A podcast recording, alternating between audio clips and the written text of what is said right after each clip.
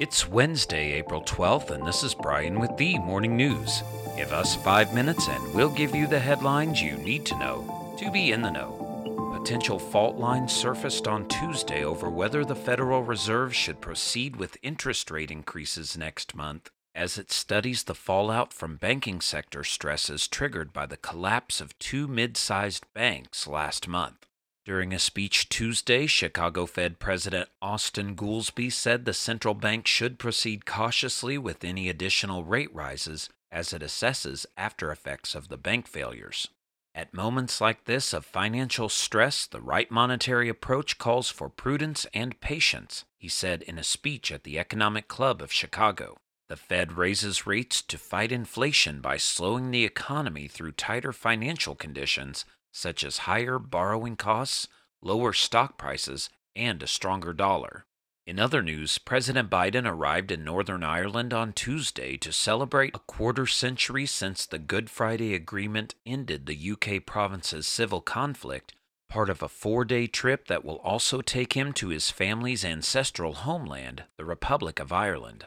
Mr. Biden, who like many Americans embraces his Irish roots, was greeted at the Belfast airport by UK Prime Minister Rishi Sunak. The visit kicks off in earnest today with another meeting with the UK leader and a speech at a Belfast university expected to commemorate the 1998 agreement and underscore an American commitment to keep the peace in the restive province, which remains largely cleaved between pro UK Protestants and pro Irish Catholics. Around the world, airstrikes by Myanmar's military on Tuesday killed as many as 100 people, including many children who were attending a ceremony held by opponents of army rule, said a witness, a member of a local pro democracy group, and independent media. The military is increasingly using airstrikes to counter a widespread armed struggle against its rule, which began in February 2021 when it seized power from the elected government of Aung San Suu Kyi.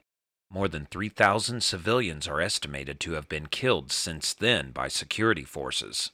A witness told the Associated Press that a fighter jet dropped bombs directly into a crowd of people who were gathering at 8 a.m. for the opening of a local office of the country's opposition movement outside Pazigi village. The area is about 70 miles north of Mandalay, the country's second largest city.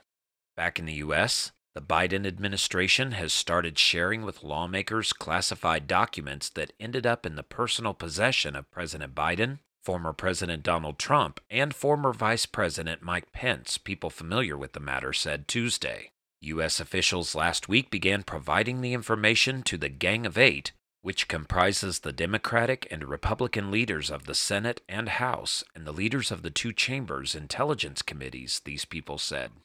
The breakthrough came after both Democrats and Republicans expressed frustration about the Justice Department's refusal to share much information about the probes.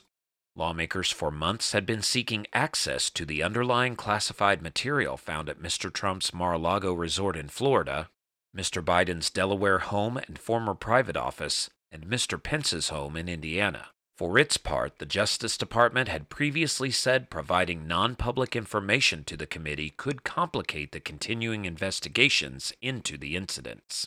And the New York City Police Department will use more robots to fight crime, according to Mayor Eric Adams. The initiative includes the deployment of a K 5 unit in Times Square that will help beat officers with surveillance. The city also acquired two robotic dogs, which the NYPD calls Digidogs, that will be used at incidents such as hostage situations. Another device will shoot tracking devices onto suspect vehicles. The NYPD experimented with the robotic dogs in 2021, but it abandoned them over backlash from progressive lawmakers and civil liberties groups who were concerned about the over militarization of police. Opponents reiterated the concern Tuesday.